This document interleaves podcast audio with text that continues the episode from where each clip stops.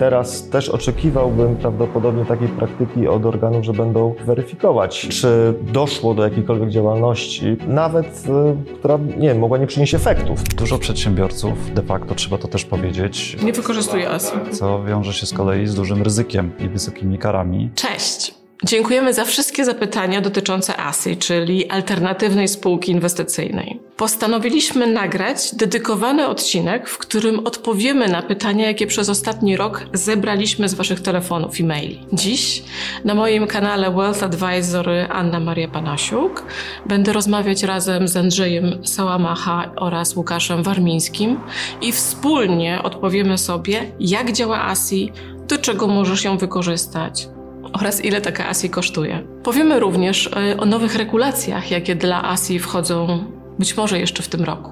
Jeśli jeszcze nie zasubskrybowałeś mojego kanału, to możesz zrobić w tej chwili. A teraz zapraszam na rozmowę. Powiemy wszystko, co powinieneś wiedzieć o ASI.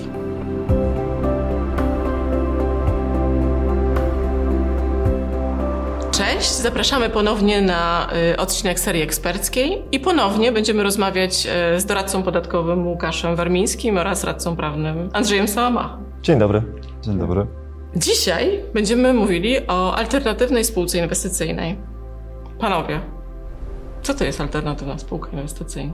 Alternatywna spółka inwestycyjna to, krótko mówiąc, fundusz inwestycyjny, zwany alternatywnym, dlatego że jest bardzo mało uregulowany, a przez to jakby tańszy w obsłudze, prostszy. Można wyróżnić dwa rodzaje zasadnicze tych funduszy, albo wewnętrznie zarządzany, albo zewnętrznie zarządzany. W ogóle do czego się używa tego funduszu? No przecież mamy Fizany, mamy Alternatywnego funduszu inwestycyjnego używamy do zbierania kapitału od inwestorów w celu lokowania tego kapitału w interesie inwestorów. Tak? To jest definicja ustawowa. I rozumiem, że on się różni w ten sposób od funduszy tych, które znamy z, y, powiedzmy, nie wiem, sprzed dwóch, trzech lat, że jest łatwiej, bardziej dostępny, bo jest szybciej można go założyć, nie wiem, taniej, tak? Y, I, i nie musimy mieć y, tutaj do obsługi y, Depozytariusza, depozytariusza, TFI. audytu kwartalnego, TFI do zarządzania. No, koszty są kilka rzędów wielkości mniejsze w Czy to jest trochę porównywalne do spółki. To jest porównywalne do spółki jak najbardziej. Zasadniczo jedyna różnica sprowadza się do tego, że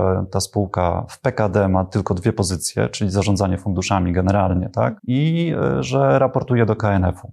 I ten KNF decyduje, czy ten alternatywny fundusz może nim być, bo go wpisuje na listę, czy nie może nim być, bo go nie wpisze na listę. No i to jest zasadnicza różnica Okej. między spółką a alternatywną Dobrze, spółką to czym się różni wewnętrznie zarządzane ASI od zewnętrznie zarządzanego ASI? Najbardziej popularna jest wewnętrznie zarządzana ASI. To jest najprostsza struktura, która umożliwia zbieranie kapitału od inwestorów. Yy, Zazwyczaj jest to spółka ZO. To jest, tak powiedzmy, to jest właśnie taki fundusz, tak, który jest takim wspólnym workiem, do którego inwestorzy mogą przystąpić, zainwestować i ten fundusz w ramach tego jednego wspólnego worka inwestuje w e, określone aktywa. Tak? Ma to swoje plusy, bo to jest prosty wehikuł, ale ma też swoje minusy, bo jest mało zaawansowanym rozwiązaniem. Duże większe możliwości daje zewnętrznie zarządzany alternatywny fundusz inwestycyjny, bo umożliwia podział inwestycji portfela na kilka różnych segmentów, tak? gdzie inwestor może przyjść i powiedzieć, że ja inwestuję w pierwszy i trzeci, a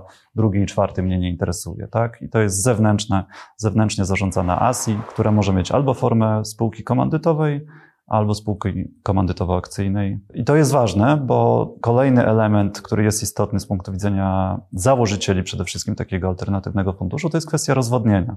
Co zrobić, żeby inwestorzy wchodzący do, mojej, do mojego pomysłu nie rozwadniali mnie? Najtrudniej tym problemem jest zarządzić w tym najprostszym wehikule, Tak. czyli wewnętrznie zarządzanej ASI, będącej w ogóle spółką ZOO na przykład. Troszkę łatwiej nim zarządzić w spółce akcyjnej, będącej wewnętrznie zarządzaną ASI, bo tam mamy papiery wartościowe w spółce akcyjnej, więc e, akcje są papierami wartościowymi, więc jest dużo e, różnych instrumentów pozwalających wprowadzać różne klasy tych udziałów i tak dalej, akcji, tak? I, i, i wtedy tym za, em, rozwodnieniem łatwiej zarządzić. W spółce z kolei zewnętrznie zarządzanej ASI jest to również y, łatwiejsze do zrobienia, bo tam mamy z gruntu podział na wspólników aktywnych, czyli zarządzającego ASI i pasywnych, którzy, inwestorów, którzy dają kapitał. Czyli ja rozumiem, że to mniej więcej możemy w ten sposób podzielić, że jeżeli ja chcę zarządzać biznesem, ale potrzebuję pasywnych inwestorów, którzy mają zainwestować w przedsięwzięcia, które ja prowadzę, to lepiej wybrać zewnętrznie zarządzane ASI. Natomiast jeżeli to jest kwestia, nie wiem, że skrzykujemy się w trzech, w pięciu, w dziesięciu i robimy wspólne przedsięwzięcia, to wtedy możemy zrobić wewnętrznie zarządzane Wewnętrznie ASI. zarządzaną ASI. Mhm. Dobrze, a jak wnieść majątek do takiego ASI? A z tym to się wiąże naprawdę wiele problemów. E, e, Zasadniczo kłopotów nie ma, jeżeli wnosimy po prostu pieniądze. Natomiast e, powstaje wiele pytań, co jeżeli mamy udziały i akcje w różnych innych podmiotach i teraz chcemy je przenieść do e, tego alternatywnego funduszu, w związku z tym, że no już to nasze portfolio się na tyle rozrosło, że warto pomyśleć o większej strukturze e, i zacząć bardziej profesjonalne działanie. I teraz, czy mamy je odkupić od siebie, czy mamy je wnieść na kapitał zakładowy, a może dokonać wymiany udziałów. Szczególnie no, ciekawym rozwiązaniem jest wymiana udziałów w tym zakresie. E, I tutaj niestety pojawiają się schody. Dlaczego? No dlatego, że e, ustawa e, wskazuje, że wymiana udziałów jest neutralna podatkowo, ale pod pewnymi warunkami. Tak? To znaczy, w szczególności, jeżeli jest robiona z uzasadnionych przyczyn ekonomicznych, a zwykle próba uniknięcia podatku nie jest tą przyczyną. Nie, nie jest tą przyczyną. Podmioty nawet występowały o opinie zabezpieczające w tym zakresie. No, jest jedna pośród wielu negatywnych, w której zaakceptowano tą wymianę udziałów i wydaje się, że jest to dobra droga, w szczególności, że tam wnioskodawcy pokazali, jaki mają biznesplan, jaki mają pomysł na życie w tym. Na życie tego ASI. Na, na życie tego ASI, dokładnie. Mhm. Te opłaty chyba mają wzrosnąć, jeśli chodzi o Taki jest Opinie. plan, niestety, że opłata za opinię będzie kosztowała w tej, w tej części podstawowej 36 tysięcy złotych za opinię, a do tego dochodzą jeszcze koszty biegłych yy, i pozostałe koszty, także może być drogo. Czyli najpierw trzeba założyć ASI, potem trzeba jeszcze wystąpić o opinię. Dużo tego. Yy, Łukasz, jak opodatkowane jest ASI? Zasadniczo ASI jest opodatkowane tak jak każdy inny podatnik podatku dochodowego. Natomiast ustawodawca przewidział zwolnienie w zakresie sprzedaży e, udziałów e, lub akcji posiadanych przez e, ASI i ona jest uzależniona od dwuletniego okresu posiadania aktywów oraz w obecnym stanie prawnym nie 10, a 5% udział w tym podmiocie, którego aktywa posiadamy, z tym wyłączeniem, że nie dotyczy to spółek, których aktywa przekraczają w 50% nieruchomości. No, To się troszeczkę różni ASI od spółki holdingowej, prawda? Bo tutaj możemy mieć 5%, a spółka holdingowa yy, Tak. 10%. Tak, różni się. Natomiast e, co do zasady, e, zasadniczo moim zdaniem przepisy są dosyć zbieżne w tym, w, w tym zakresie i z mojej praktyki wynika, że niewielu, niewiele podmiotów e, ma mniej niż e, te e, wymagane progi posiadania, natomiast większy problem jest z okresem posiadania tych udziałów. Natomiast co ciekawe, organy dopuszczają w wielu wypadkach doliczenie okresu posiadania udziałów sprzed wejścia tych e, przepisów e, w życie, co zaraz i tak nie powinno już być e, problemem ze względu na to, że ten czas płynie po prostu. Mhm. Rozumiem. Ja rozumiem, że ASI w momencie, kiedy trzyma, kiedy inwestuje w udziały albo w akcje i, i, i są to co najmniej 5% utrzymane przez dwa lata, to mamy zwolnienie podatkowe.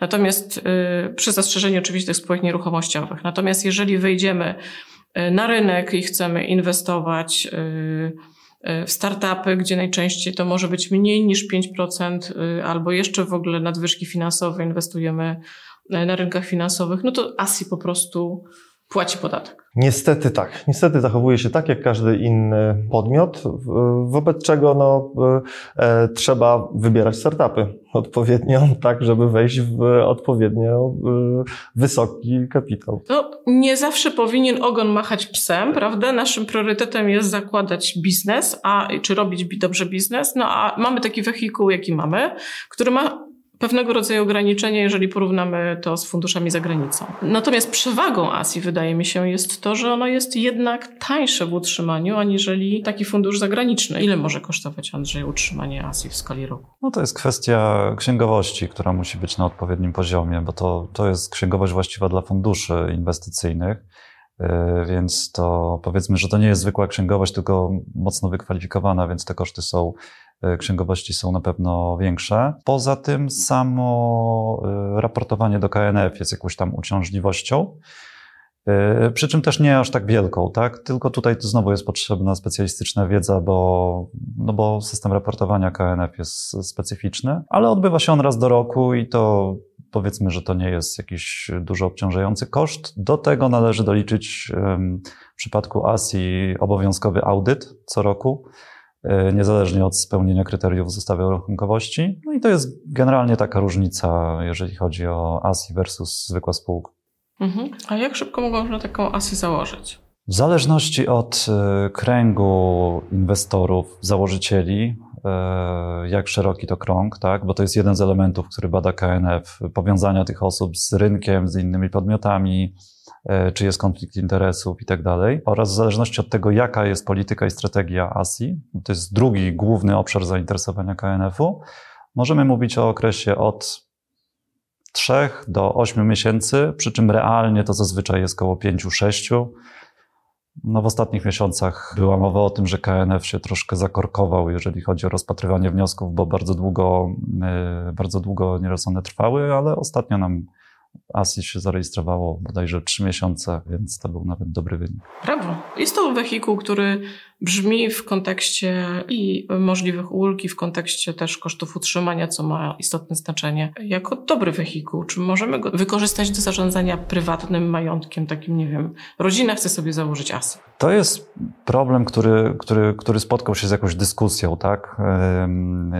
Y, KNF odpowiadała na pytania, to są w ogóle całe wytyczne na poziomie europejskim, organu nadzorczego, na których opiera się KNF i odpowiedź tak z punktu widzenia prawno-regulacyjnego jest taka, że tak. To znaczy, że może być ASI założona po prostu do zarządzania prywatnym majątkiem przez jedynego inwestora, fundatora, tak? Pod warunkiem, że ona jest otwarta na inwestorów z zewnątrz. To znaczy, że jej polityka, e, inwestycyjna strategia, dokumenty korporacyjne wskazują otwartość na to, że gdzieś na jakimś etapie inwestorzy z zewnątrz mogą przyjść, tak? Więc regulacyjnie jest to dopuszczalne. Dodatkowo podchodziłbym do tego troszkę ostrożniej. Mianowicie yy, sama idea yy, alternatywnego funduszu inwestycyjnego przemawia za tym, że on ma potencjalnie poszukiwać inwestorów yy, na zewnątrz, powinien też posiadać jakiś komitet inwestycyjny, jakąś politykę E, inwestycyjną. Wobec czego, gdybym miał może tak trochę ekstremalnie porównać działalność e, zwykłej spółki holdingowej, która po prostu trzyma aktywa e, versus alternatywna spółka inwestycyjna, to moim zdaniem alternatywna spółka inwestycyjna wymaga trochę więcej działania, aniżeli zwykła spółka. I teraz też oczekiwałbym prawdopodobnie takiej praktyki od organów, że będą weryfikować, czy doszło do jakiejkolwiek działalności, nawet, y, która, nie wiem, mogła nie przynieść efektów, tak, ale czy, czy ona była podejmowana w tą stronę, żeby spełnić te, ten podstawowy y, wymóg, czy tam cel, jaki postawiono y, z alternatywnym spółkom inwestycyjnym, czyli gromadzenie kapitału na, na rynku. Albo inwestowanie w wiele podmiotów. Albo inwestowanie tak? w wiele podmiotów. Czyli nie tak. powinna być taka struktura, gdzie mamy jednego wspólnika, który ma ASI i to ASI posiada jedną spółkę. No to jest już z ekstremum takie. E, natomiast ja sobie wyobrażam, że nie wiem, rodzina może przyjąć taką formę na przykład do stworzenia własnego family office. Stworzyć komitet inwestycyjny, który będzie wybierał różne targety na rynku i będą inwestowali ASI. No mogą wykorzystać do tego fundację rodzinną, a mogą wykorzystać do tego ASI. Jeżeli dopuszczają na przykład, że na jakimś etapie oni będą, nie trzymają tego hermetycznie e, dla siebie, ale będą być może potrzebowali kapitału e, z zewnątrz. Mhm. No, z drugiej strony ja sobie wyobrażam, że oni mogą chcieć ten kapitał w zależności od tego, kto to będzie, przyjąć albo na pokładzie ASI, albo gdzieś poniżej. Czy taka struktura wtedy spełnia Twoim zdaniem kryteria bezpieczeństwa podatkowego? Takie family office w postaci ASI? Moim zdaniem, jeżeli fun, ten fundusz będzie dopuszczał wejście do spółek, czy spółki, nawet jedynej tej spółki, która była pod tym funduszem, zewnętrznych y, udziałowców, którzy nie chcieliby uczestniczyć z różnych przyczyn w funduszu, ale chcieliby mieć e, udziały, jest to dopuszczalne i wynika z jakiejś aktywnej roli e, samego funduszu, e, to powinny to być te, te warunki spełnione. Natomiast no, cały czas mówimy o tym, że jakiś rodzaj substancji istnieje. Komitet inwestycyjny, no ktoś musi coś tam oczywiście zarządzać tymi, tym, tym portfelem. No dobrze, ale jeśli nie ASI, to mamy jakieś inne y, rozwiązania na polskim rynku? Jakbyśmy mogli to porównać? Spółka holdingowa, fundacja rodzinna albo fundusz inwestycyjny w pełnym wymiarze. Ale jeżeli mówimy o takich prywatnych, w mniejszym zakresie uregulowanym podmiotach, to fundacja rodzinna i spółka holdingowa oraz ASI to są chyba podstawowe rozwiązania. Czy ASI znajduje rzeczywiście takie zainteresowanie na rynku przez przedsiębiorców, jeżeli to jest taki podmiot, który wydaje się być e, no, atrakcyjny w stosunku do spółki holdingowej? No bo rozumiem, że koszty nie są dużo wyższe utrzymania takiego ASI nie są dużo wyższe koszty. Wydaje mi się, że to jest bardzo popularne, bo bardzo często klienci się odzywają, mają pomysł na biznes, czy to inwestycje w Polsce, czy na rynkach zagranicznych i chcą budować wokół kilku założycieli biznes pomyślany właśnie jako skrzyknięcie się tak kilku doświadczonych e, osób i zbieranie kapitału. Ja uważam, że polska spółka holdingowa w, w tym kształcie, w którym jest dzisiaj jest bardzo dostępnym podmiotem. To jest jej e, na pewno wielka zaleta z punktu widzenia e, założenia czy spełnienia wymogów. E, z tego względu, że w zasadzie nie wymaga żadnego szczególnego trybu w celu jej założenia. Ona jest, staje się polską spółką holdingową w wyniku posiadania aktywów w innych podmiotach i de facto zgłoszenia chęci skorzystania ze zwolnienia, na przykład przy zbyciu e, tych e, aktywów przed ich zbyciem. No i też musi chyba prowadzić rzeczywistą działalność w zakresie trzymania holdingu, tak? Tak, ale to... to, to... Czyli też taki komitet jakiś powinien być. Jeżeli oba podmioty spełniają te kryteria substancji, to z punktu widzenia jakby dostępności jest bardzo prostym podmiotem do wejścia, plus no, nie ma wymogów e, przykładowo prowadzenia jakiejś bardzo szczególnej księgowości E, bo jest to zwykła I raportowanie. I raportowanie. A czy Asia nie jest postrzegane przez, nie wiem, rynek, inwestorów, kontrahentów jako bardziej profesjonalny podmiot? Jak to w praktyce wygląda? Ja myślę, że tak jest, dokładnie tak jest, czyli ASI nadaje mm, takiej powagi, tak, e, biznesowi. No, e, Dużo przedsiębiorców, de facto trzeba to też powiedzieć, prowadzi działalność taką, która podlega pod definicję ustawową ASI, ale nie są zarejestrowane, nie tak? Mhm. Nie wykorzystuje ASI, co wiąże się z kolei z dużym ryzykiem e, regulacyjnym i wysokimi karami. No więc przejście z takiej powiedzmy amatorskiej struktury i wejście w ASI powoduje, że no właśnie to jest jeden z drive'ów, kiedy przychodzą klienci i mówią, że no tutaj inwestorzy wymagają, żeby to była ustrukturyzowana spółka, fundusz, tak, de facto i to pozwoli mi rozwinąć skrzydła. No. Czyli rynek się profesjonalizuje. Ja bym też zwrócił uwagę, że y, część podmiotów, które decydują się na ASI, miały już doświadczenia z funduszami.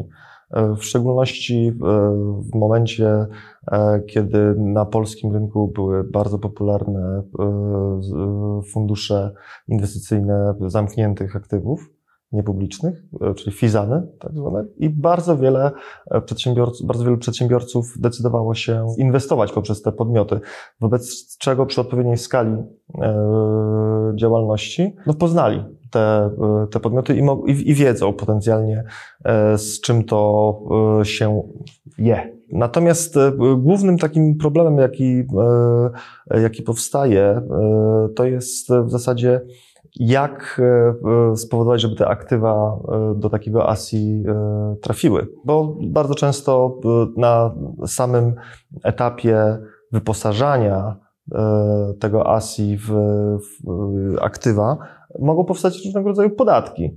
E, w szczególności, jeżeli mamy e, już udziały czy akcje w innych e, podmiotach, czyli mamy to portfolio i chcemy je przenieść właśnie do tego podmiotu, który no, jest jednak podmiotem o wiele bardziej profesjonalnym, aniżeli przykładowo osobiste posiadanie udziałów, z racji sam, samego faktu, że ASI już powinno mieć ten komitet jakiś inwestycyjny. To wniesienie, o czym wcześniej żeśmy rozmawiali, rozumiem, że ono jest analogiczne jak w przypadku spółki holdingowej czy w przypadku ASI. Tak, i da się to zrobić neutralnie podatkowo. E, natomiast ważne jest, żeby dobrać strukturę do tych aktywów, które posiadamy, do tego, w jaki sposób chcemy nimi zarządzać. Podmioty są, spółka holdingowa z IASI są no, porównywalne, no tam jest niewielka różnica e, w zakresie podstaw tego zwolnienia. Natomiast ASI jest, rozumiem, jakimś przejawem tego, że jest to podmiot profesjonalny, a nie prywatny butik Dokładnie. No, też ważną rzecz powiedziałeś, żeby dobrać ten, ten wehikuł, tak? Żeby nie było tak, że wchodzimy w rozwiązanie najprostsze, bo jest najtańsze i najszybsze, czyli na przykład wewnętrznie zarządzaną ASI w formie spółki ZO, a, po, a potem jak że to nie jest to, co odpalać biznes, tak? to się okazuje, że tego nie potrzebujemy, tylko potrzebujemy coś bardziej A skomplikowanego. teraz się jeszcze przepisy zmieniają ASI. Co do profesjonalizacji, się- e, profesjonal, e, określenia, kto jest profesjonalnym Tak, inwestorem. tak. KNF od, od, od dłuższego czasu zabiegał o, mm, o to, żeby mm, ograniczyć możliwość uznawania klienta za klienta profesjonalnego, klientów detalicznych. I teraz dochodzi dodatkowe kryterium, tak? Ten wkład będzie musiał, y, oprócz tego, że musimy przeprowadzić procedurę weryfikacji, czy ktoś może być uznany za klienta profesjonalnego, y, jeszcze ten klient profesjonalny będzie się musiał wykazać wkładem na poziomie minimum 60 tysięcy euro. Te przepisy wejdą w życie jeszcze nie wiemy kiedy. Trwają na razie prace legislacyjne, no ale zakładam, że przed końcem kadencji obecnego Sejmu można się tego spodziewać, czyli gdzieś tam do końca roku, Czy jeszcze w tym roku? być może, albo od 1 stycznia 2024. Dziękuję panowie. dziękujemy Dziękuję. Dziękujemy bardzo. Przed chwilą usłyszeliście bardzo praktyczne wnioski o tym, kiedy, za ile i jak postawić ASI. To bardzo praktyczny i profesjonalny wehikuł inwestycyjny, który w Polsce cały czas się profesjonalizuje. Jeśli myślisz o inwestycjach, pozyskaniu kapitału z rynku albo po prostu o dobrym ułożeniu struktury Twoich aktywów, to ASI może być właśnie dla Ciebie. Do zobaczenia.